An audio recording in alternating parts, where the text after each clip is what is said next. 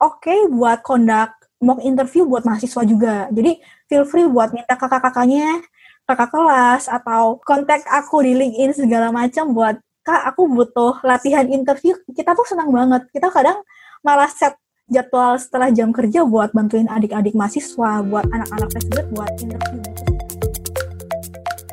Selamat datang kembali di ceritanya Developer Podcast bersama saya Riza. Dan di podcast ini, kita akan mendengarkan cerita dari developer, programmer, software engineer keren tentang masa lalu, masa kini, dan masa depan mereka. Tentang bagaimana mereka memulai karir sebagai developer. Dan kita juga akan mengorek-ngorek cerita tentang komputer pertama mereka, pengalaman ngoding pertama, pekerjaan pertama, hingga hal-hal random lainnya. Podcast ini diedit dan diproduksi oleh Deep Tech Foundation, sebuah lembaga non-profit yang mempunyai misi yaitu menyetarakan talenta digital di seluruh Indonesia. Dan sekarang kita sudah bersama Mikaela Natania atau yang biasa dipanggil Nia. Uh, langsung aja kita sapa. Halo Nia. Halo Mas Risa. Halo, gimana kabarnya? Uh, puji Tuhan baik banget. Baik-baik ya, sehat-sehat terus ya. Uh, boleh mungkin boleh diceritakan uh, apa Nia ini siapa sih gitu buat yang belum kenal? Oke, okay. halo teman-teman. Kalau aku Nia, aku saat ini um, bekerja di cermati.com sebagai Head of Engineering. Oke. Okay. Ya sudah dua tahun lebih di cermati.com. Sebelumnya itu um, sempat kerja di beberapa startup sih. Oke, okay, uh, nanti kita akan cerita tentang cermatinya dan sekarang kita tarik mundur dulu ke masa lalu. Jadi boleh ceritain nggak uh, pengalaman pertama kali ketemu komputer itu kapan sih? Pengalaman pertama kali ketemu komputer itu waktu SD sih. Itu lebih ke um, pelajaran TIK dulu namanya, Teknologi Informasi mm -hmm. dan Komunikasi. Cuma waktu itu lebih ke um, Microsoft Word gitu loh, Mas Riza. Oh, namanya juga yeah. anak SD gitu kan, sama main game gitu main game. Aha, gitu. Terus? Terus um, waktu itu SMP aku sempat uh, belajar Visual Basic di sekolah. Hmm. Cuma waktu itu sebatas lewat aja sih, karena waktu itu menurut hmm. aku nggak gitu seru. Kenapa? Belajarnya itu um, kayak oh belajar bikin kalkulator. Ya udah kalkulator kan kita udah punya gitu kan. Iya iya iya. Oh jadi kurang ada ketertarikan gitu ya ke dunia pemrograman padahal sebenarnya udah diintroduce di SMP ya. Iya, aku malah tertariknya hmm. itu waktu SMA malah. Hmm. Di SMA aku belajarnya itu Pascal di sekolah dan di situ lebih ke problem solving instead of bikin sesuatu yang udah ada yaitu kalkulator ya. Uh, ya, ah. ya well, aku bisa beli kalkulator gitu. Yeah. Di sana problem solving okay. gitu dan ketika ada exposure ke algoritma itu aku berasa kayak ketagihan gitu sih. Hmm. Oh justru begitu diintroduce ke problem solving, algoritma gitu itu malah justru tertarik gitu ya? Yes, betul. Hmm. Dan waktu itu um, keluarga keluarga aku ekonominya belum bagus gitu kan. Hmm. Gak punya komputer nih gitu. Hmm. Terus karena guru-guru aku lihat aku passionate banget nih, um, aku dibolehin pakai laboratori laboratorium komputer setelah pulang sekolah gitu. Hmm. Jadi aku okay. latihannya itu setelah pulang sekolah aku ketok-ketok nih, Bu, boleh numpang belajar nggak? gitu. Cuma nggak enak juga kan, mereka jadi pulangnya telat gara-gara nungguin aku. Cuma hmm. aku bersyukur sih mereka tuh masih uh, ngebolehin dan dukung banget. Aku masih inget nih uh, gurunya namanya Bu Ambar sama Pak Teguh. Oke, okay. Bu Ambar, Pak Teguh. Itu yang berjasa juga ya? Iya. Sampai ke karir sekarang ya berarti ya? Betul. Itu kayak awalnya sih aku tertarik banget. Hmm. Nah, dari dari SMA itu ketertarikannya lanjut berarti ke kuliah ya? Betul. Hmm. Uh -huh. Dan di kuliah ngambil jurusan? Computer Science. Computer Science di Betul. Universitas Indonesia ya? Betul. Nah, terus di, di ada cerita-cerita menarik gak di selama di kampus? Jadi, um, yang menarik adalah karena aku tuh salah satu mahasiswa yang punya program Programming Foundation yang cukup strong. Uh, di sana aku malah belajar buat apa ya? Oh ternyata dunia teknologi tuh nggak sesempit problem solving gitu, Mas Riza. Di situ aku aku belajarnya itu kayak enam tahun buat sadar itu sih. Soalnya uh, mungkin aku cerita sedikit kayak wak waktu aku masuk UI apa sih yang terjadi gitu. Di sana itu ada kayak satu bulan buat kayak ospek gitu, buat orientasi kampus. Dan di situ tuh kita selalu dibilangin kayak gini, mana yang dari Aceh, mana yang dari Papua. Terus, oh ternyata banyak kan yang dari penjuru Indonesia, kalian ini satu banding seribu atau satu banding sepuluh ribu, kalian anak terpilih segala macam. Di situ tuh, oh jadi ketika awal masuk, kepercayaan diri aku lumayan tinggi gitu loh. Ketika ospek digituin, terus um, aku juga salah satu orang yang punya foundation uh, dari beberapa tahun aku di SMA. Jadi yang menarik adalah finally aku tuh sadar kalau aku tuh ternyata kalau aku sih pengen bilang oh ternyata aku tuh nggak nggak pinter aku bodoh gitu cuma yang menarik adalah oh aku sadar oh ternyata berat juga ya ternyata programming itu lebih besar dari problem solving doang gitu di situ main struggling sih aku. Hmm, walaupun bahkan fundam, udah punya fundamental yang lumayan kuat di algoritma dan lain-lain waktu di SMA, tapi begitu masuk kuliah juga tetap struggling ya. Betul, struggling banget soalnya um, apa ya karena teknologi itu juga ternyata luas banget. Dan dunia kuliah tuh bukan cuma bukan cuma belajar programming language tapi cuma belajar konsepnya gitu. Belajar konsepnya kalau kita mau serius ternyata susah banget. Kalau memang sekedar tahu mungkin gampang kali ya gitu. Ya ya ya menarik insightnya ya. Lanjut lanjut. Terus di sana aku ada exposure sendiri juga buat mengajar. Oh ya udah kita belajar jadi asisten dosen terus juga terlibat di uh, mungkin tim olimpiade komputer ada ada yang namanya pelatnas jadi di situ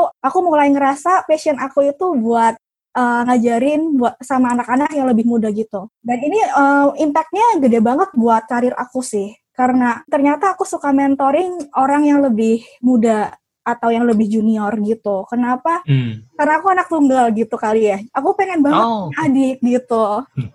Iya, iya, iya. Di situ aku karena aku sendiri ngerasa aku struggling ketika kuliah, ketika awal karir, aku juga ternyata banyak banget dibantu. Aku tuh dibantu sama teman-teman, kakak kelas, sama mentor-mentor aku buat kita harus begini, kita harus begitu, mindsetnya harus dibenerin. Jadi aku pengen meneruskan kebaikan mereka juga sih. Oke, okay. wah seru ya. Ini dapat exposure ke apa pentingnya mentor mentoring itu dari sejak awal ya sejak dini dari kuliah ya, ya awal kuliah di kampus sendiri uh, berapa lama sampai lulus tiga setengah tahun tiga setengah tahun terus lanjut bekerja oh, atau gimana? Iya, jadi waktu itu tahun 2012 mm-hmm. Januari itu belum ngetren nih startup. Mm. Itu sih um, aku dengar-dengar dari kakak kelas mereka lebih pilih kerja di consulting firm, SAP gitu-gitu. Oh, iya iya iya.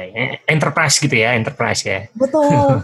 Terus aku kerjanya itu pertama kali kerja itu di established company, udah enterprise international company gitu. Tapi pekerjaannya itu spesifik banget gitu Mas Riza. Apa tuh? Industrinya sih smart card, SIM card gitu. Oh, Oke. Okay. Jadi karena pekerjaannya spesifik, productivity-nya juga rendah. Karena spesifik juga, tapi mungkin waktu itu juga belum ada project yang banyak juga buat diassign ke aku. Jadi waktu itu idolnya itu sekitar 60% dari aku di kantor. Hmm. Dulu aku pernah ngitung-ngitung, aduh satu minggu aku kerja kayaknya cuma 8 sampai 10 jam gitu. Okay. Dan di sana waktu itu nggak ada internet juga kan, nggak nggak ada internet, jadi susah buat explore explore hmm. dan hmm. aku belum punya smartphone tuh tahun 2012 gitu. Oke.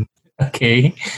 Terus aku mungkin um, ini sih yang penting um, menurut aku tuh ilmu itu penting, tapi ada hal yang lebih penting yaitu kemampuan atau skill buat belajar juga gitu. Mm. Soalnya belajar itu ternyata ada seninya, terutama mm. di teknologi, di mana yeah. bidangnya itu kan luas banget. Kita mau belajar mana sih, mana yang um, impactnya itu lebih tinggi gitu. Okay. Dan waktu itu aku belum punya skill itu sih. Mm. Aku bu uh, aku belum tahu. Yang pertama resource mana sih yang bagus? Yeah. Karena resource kan banyak banget Betul. di era internet. Betul kayak ada apa aja sih di luar sana hmm. gimana aku bisa belajar tentang React Native kalau aku sendiri nggak pernah dengar tentang itu gitu yeah, kan. yeah, yeah. nggak lanjut buat probation aku decide buat pindah ke startup. Hmm. waktu itu startup masih dikit ya yang yang terkenal itu Koprol. Koprol? Itu tahun 2012 awal sih Koprol dan Kaskus. Kaskus ya ya ya nah terus? Terus uh, lanjut? pindah kan? -hmm.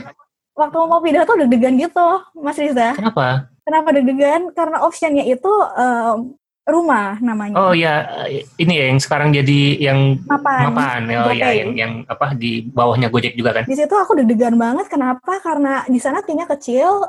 Kalau aku join ke sana itu kan waktu startup masih dikit. Uh, optionnya itu dikit. Kalau aku join ke rumah, um, intimidating banget timnya. Kenapa? Karena rumah itu HP hire dari Koprol. Koprol kan waktu itu um, tutup ya. Ya, dibeli Yahoo habis itu tutup kan? Ya. Iya. Hmm. Akhirnya orang-orangnya itu engineer-nya banyak yang pindah ke uh, rumah. Terus aku intimidated. Aduh, yang ke sana itu dua orang um, kakak kelas aku yang IPK tertinggi. Eh? Terus yang sering juara kompetitif programming. Hmm. Aku kalau di sana jadi paling bego dong gitu. Terus, Terus? Um, aku ketemu, aku bersyukur banget aku ketemu video commencement address-nya Marisa Mayer sih yang hmm sampai sekarang ngerubah mindset aku banget sih hmm. gitu. Apa tuh yang yang apa uh, perkataan yang bisa jadi quote lah kira-kira?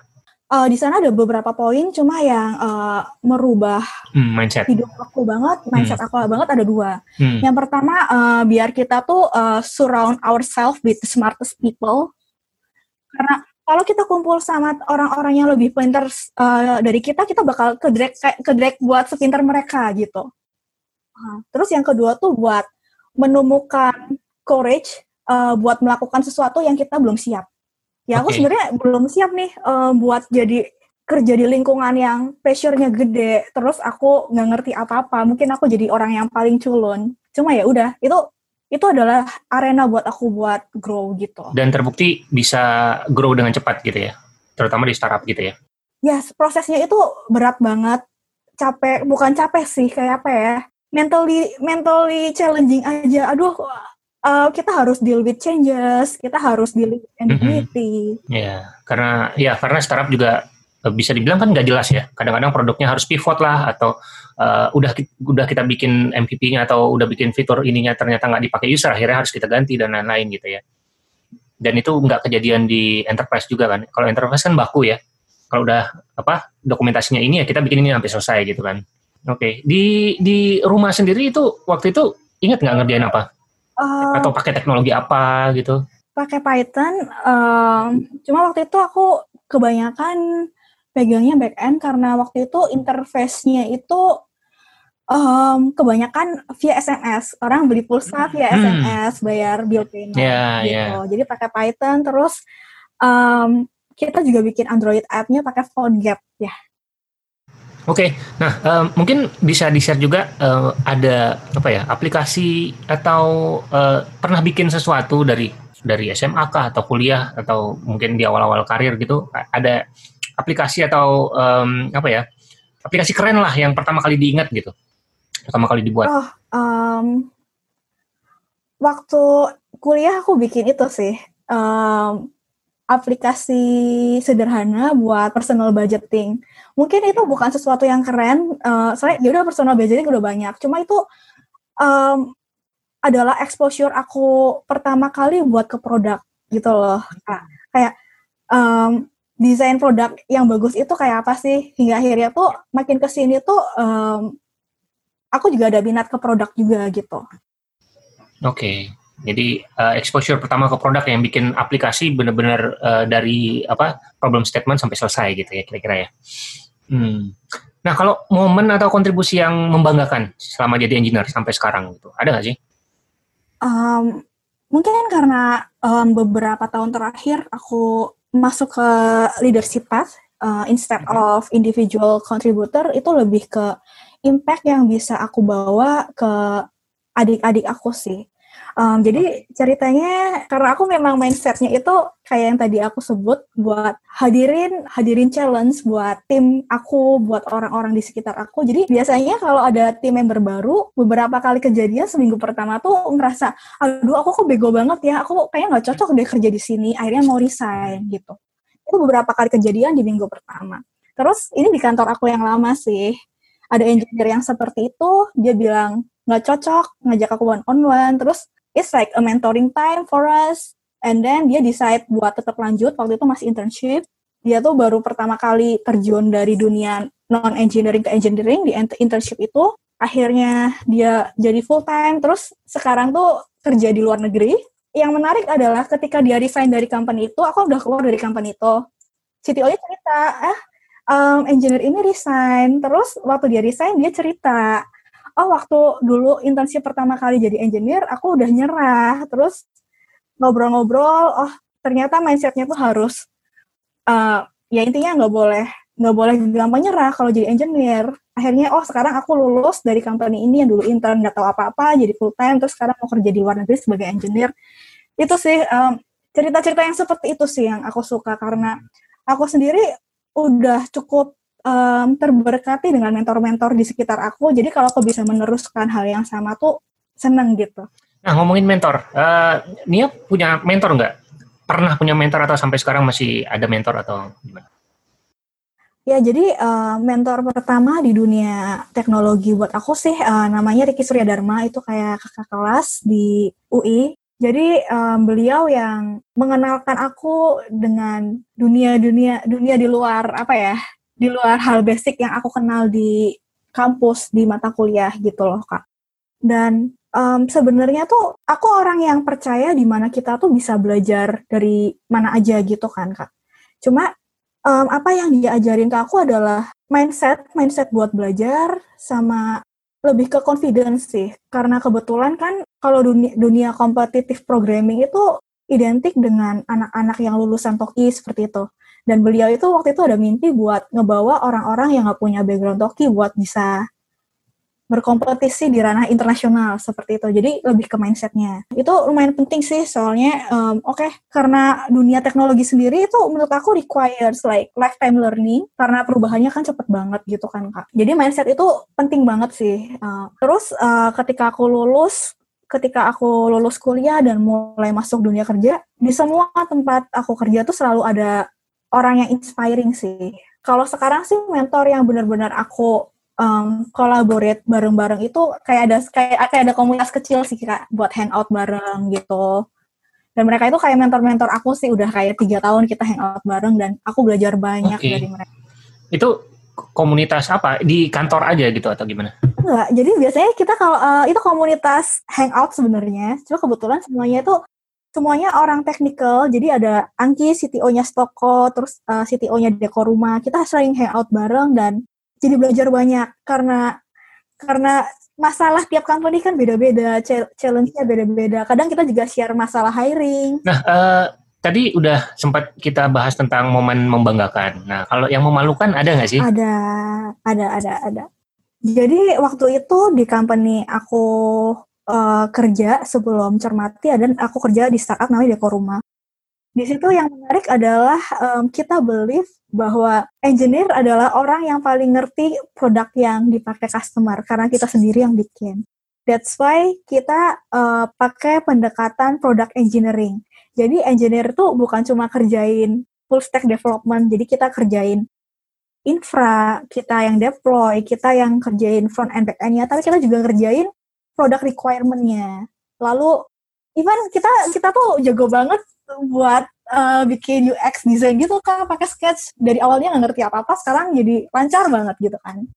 Jadi di sana nggak ada nggak ada waktu itu belum ada belum ada UX belum ada produk kita kerjain sendiri.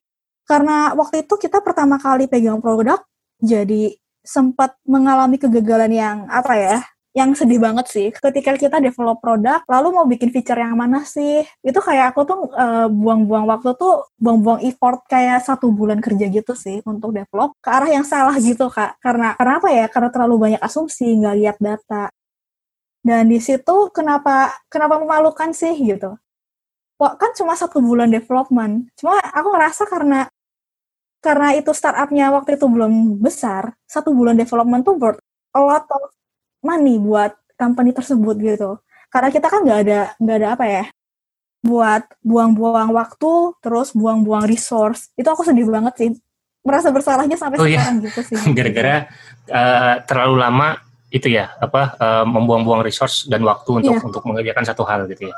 Ya, mengerjakan satu hal dan waktu itu uh, belum ngerti gimana sih mengarahkan produk yang baik itu pakai hmm. data kayak gimana sih masih sosokan pakai insting-insting gitu, belum okay. belum data driven gitu. Insting biasanya salah ya. Jadi semuanya harus Betul. berdasarkan data gitu ya. Hmm, oke. Okay. Nah, uh, sekarang kita masuk ke apa uh, saat ini dan saat ini kan uh, Nia bekerja di Cermati ya. Boleh dijelasin mungkin buat yang belum tahu Cermati itu apa sih, produknya apa? Cermati adalah sebuah um, perusahaan fintech, financial technology kalau orang-orang lihat tuh uh, cermati itu lebih ke financial product marketplace di mana oh kita bisa compare produk uh, financial seperti asuransi, kartu kredit di website kita terus bisa apply directly lewat sana. Cuma sebenarnya tuh kita ada beberapa produk yang nggak kelihatan sih. Jadi misalnya insurance kita juga ada partnership dengan business partner kita dan produk-produk yang lain gitu. Jadi ya long story short financial, financial product, product marketplace, marketplace. ya. Dan uh, Nia ini udah uh, dicermati kurang lebih dua tahunan ya. Betul. Dan dan di sini kan apa role-nya awalnya engineering manager, terus sekarang udah jadi head of engineering. Mungkin boleh dijelasin uh, ke teman-teman apa sih role dari engineering manager dan juga head of engineering ini dibandingkan kayak misalnya team lead atau uh, CTO atau apa gitu? Kalau dicermati sendiri untuk uh, role engineering terpecah jadi dua dan mungkin di, di tempat lain juga sama sih. Ada dua yaitu individual contributor di mana um, lebih spesifik ke engineering engineering tasknya Lalu ada yang leadership path yaitu um, yang juga fokus ke people management. Dan di people management itu ada beberapa level kan kak, oh engineering, engineering lead, lalu engineering manager, lalu head of engineering. Jadi kalau dari engineering lead ke engineering manager itu biasanya itu responsibility-nya itu pasti beda gitu. Lebih uh, kita juga di expect untuk bisa hire people, uh, recruiting, terus um, dari sisi expertise juga technical expertise juga kita tuh domainnya itu jadi lebih luas gitu. Terus kalau dari engineering manager sama ke head of engineering sebenarnya sih mirip-mirip. Lebih ke, oh domainnya tuh sekarang nambah nih. Dulu tuh aku pegangnya itu satu produk, sekarang jadi dua produk. Jadi bisa bisa ambil apa ya expertise ya expertise yang vertikal oh aku jadi makin deep di suatu bidang atau ngelebar aku bakal ambil domain baru nih jadi kalau aku dicermati sih bedanya aku ketika engineering manager dan head of engineering lebih ke domainnya sih aku domainnya nambah. Domainnya nambah ya. Jadi kayak uh, role, uh, bukan role ya apa responsibility-nya bertambah. Jadi yang tadinya satu tim sekarang jadi dua tim atau satu produk jadi dua produk. Ya makin timnya makin besar. Terus akhirnya tuh kan produknya itu kan pertama kecil nih. Awalnya itu kita cuma bertiga. Terus eh makin gede, makin gede. Kita sekarang tuh berdua belas lalu lalu ada satu oke okay deh satu dipromot jadi uh, satu tuh kita lagi cari nih engineering lead akhirnya kita do internal promotion sekarang ada udah ada udah ada engineering lead juga aku instead of uh, kerja langsung sama engineer aku udah dibantu sama engineering lead terus oh kita, uh, kita ada produk baru terus dikasih ke tim kita jadi ya timnya makin besar gitu udah jadi kayak mini startup lah gitu hmm oke okay. jadi uh, in short sebenarnya si apa di di cermati ini mungkin di perusahaan lain juga bisa beda-beda ya. Jadi ada dua umumnya sama kan, oh, ada dua apa ya dua jalur gitu ya, jalur engineering atau jalur leadership ya. Jadi kalau yang engineering manager ini bagi, masuk bagian leadership gitu ya. Dan tugas utamanya itu bukan hanya teknologi atau uh, apa uh, berurusan dengan teknologi, tapi juga berurusan dengan proses dan people mungkin ya. Betul. Oke. Okay. Nah sekarang lagi lagi apa lagi ngulik uh, teknologi atau programming language apa atau apa gitu yang bisa ceritakan? Atau sekarang kita sih fokusnya itu itu uh, lagi develop produk baru dan kalau tech-technya sih kita pakai uh, Java Reactive, lalu pakai uh, React Native. Cuma challenge-nya karena kita fintech nih kak, um, me kayak mesin-mesinnya itu harus ada di Indo kan. Dan uh, kebetulan um, untuk produk yang spesifik ini kita nggak bisa pakai okay. cloud. Jadi harus on premise gitu, servernya harus di lokal sendiri gitu ya kita di data center. Iya dan itu itu yang hmm. challenging sih, um, karena biasanya kan um, engineer zaman sekarang itu lebih familiar dengan teknologi yang yeah. off cloud yang memang ya bisa dibilang lebih hmm. modern. Lebih gitu. mudah juga kan dibandingkan harus on premise kan. Ya, yes, ini kita harus set up load balancer sendiri segala macam ya. Itu lumayan challenging okay. juga sih. Jadi banyak kan apa uh, berat di infrastrukturnya ya untuk manage-nya juga ya. Betul. Oke. Okay. Nah, uh, Nia punya hobi nggak di luar programming dan komputer? Aku suka banget uh, baking sih, bikin kue, oh, roti wow. gitu. Suka banget. Kenapa? Kenapa? Ada alasan tertentu kan? Kenapa ya? Karena mungkin um, awalnya dulu nggak bisa nggak bisa jajan jajan gampang gitu kan waktu itu masih mahasiswa belum punya banyak uang gitu kalau mau makan enak harus bikin sendiri terus jadi keterusan Oke. Okay. sekarang ada ini nggak flavor roti favoritnya apa flavornya um, sekarang lebih suka yang um, Korean or Japanese style jadi kayak um, suka ngulik pakai bunga sakura green tea terus um, kapuk wijen hitam itu lagi suka yang ke situ okay. sih nah, rasa uh, menarik sekali ya. Jadi fusion ya, nyampur-nyampur ya. nah, tadi kan sempat uh, cerita juga sempat apa ada pengalaman di deko rumah untuk manage uh, apa orang-orang atau tim yang intern kan salah satunya yang sukses story tadi kan yang akhirnya berhasil bekerja di luar negeri. Nah, uh, mungkin ada tips buat uh, pendengar yang mungkin mereka baru mau lulus gitu, fresh graduate, mereka mau internship di sebuah company. Kira-kira apa aja sih faktor-faktor yang bisa membuat sebuah internship itu uh, sukses gitu? Pertama, sebelum daftar dulu kali ya, gitu.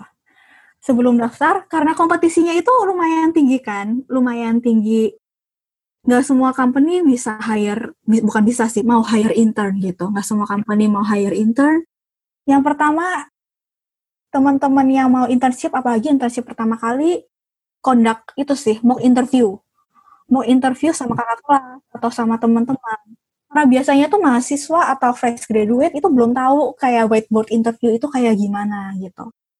Terus yang kedua itu kalau kalian belum pernah internship terus berarti nggak ada nggak ada kayak pengalaman kerja harus bikin portfolio bikin kayak harus bikin portfolio yes. gitu bikin aplikasi sampel app gitu ya uh, soalnya kalau kita buka lowongan internship yang daftar itu bisa sampai 300 400 jadi biar uh, menarik perhatian recruiter juga biasa kita cari yang udah ada portfolio sih Terus itu kayak proses pendaftaran itu yang menurut aku paling penting sih, siapin portfolio kalau belum ada pengalaman, lalu um, siapin buat engineering interview yaitu biasanya coding interview gitu. Coding interview.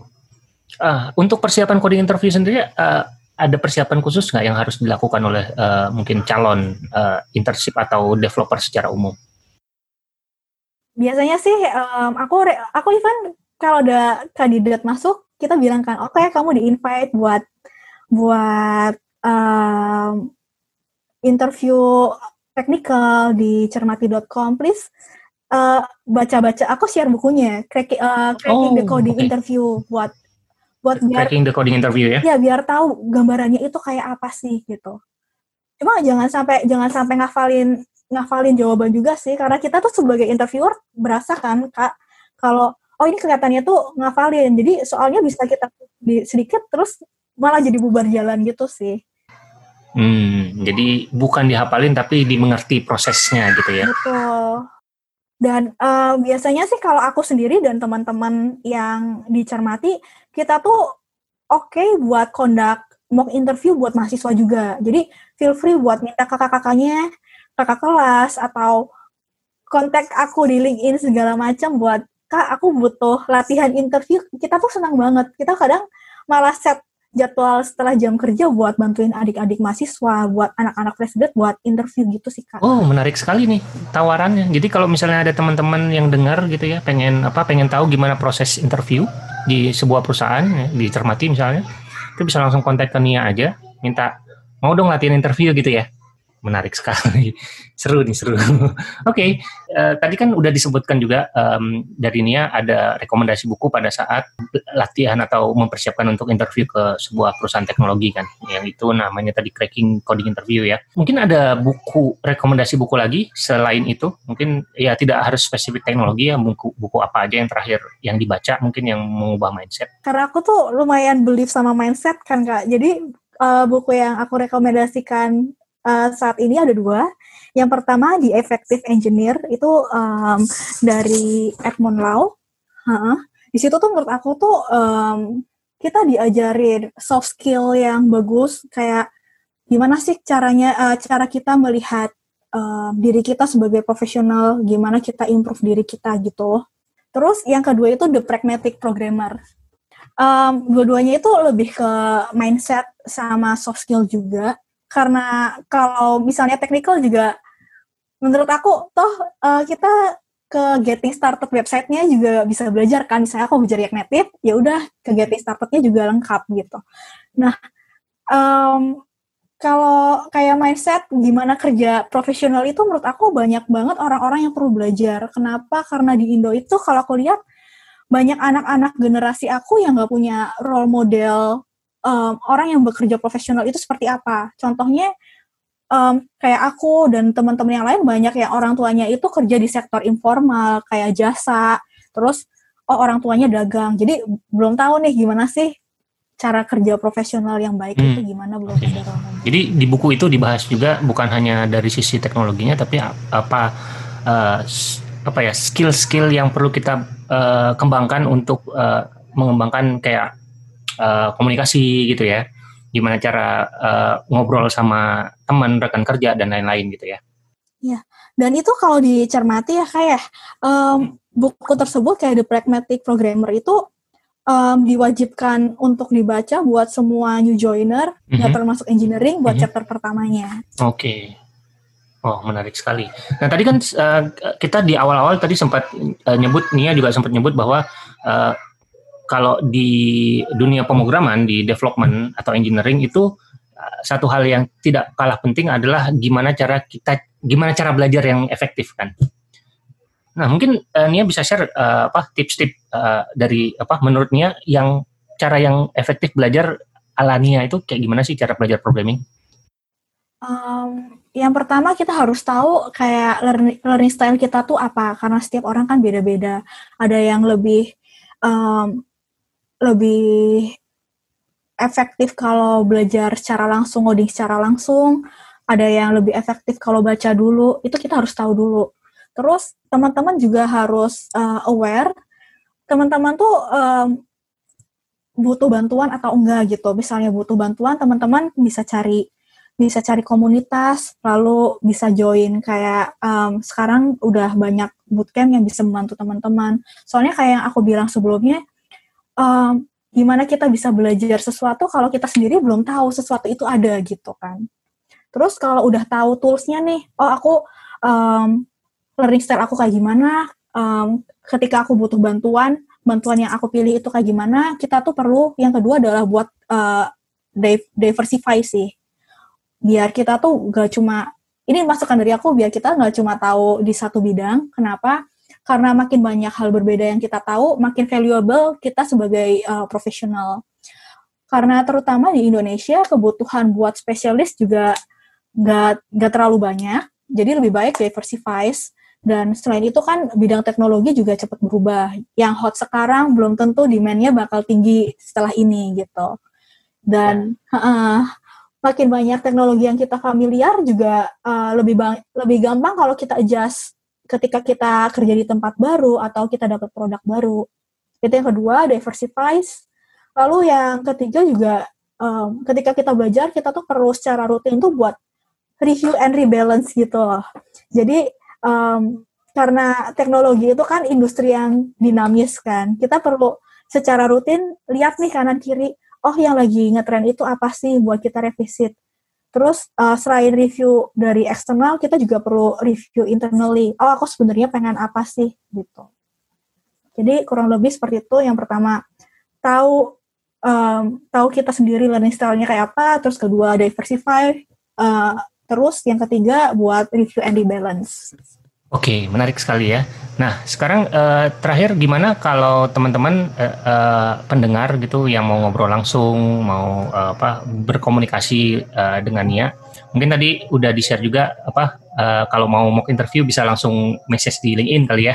Tinggal search saja uh, Mikaela Natania gitu ya.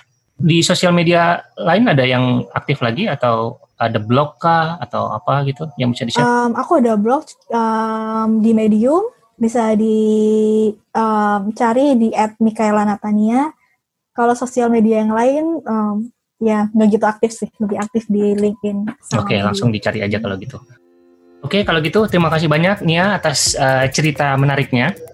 Uh, dan sudah hadir di ceritanya developer. Uh, terima kasih banyak. Um, sukses terus untuk karir dan kehidupannya. Terima kasih, sama-sama Mas Jasa.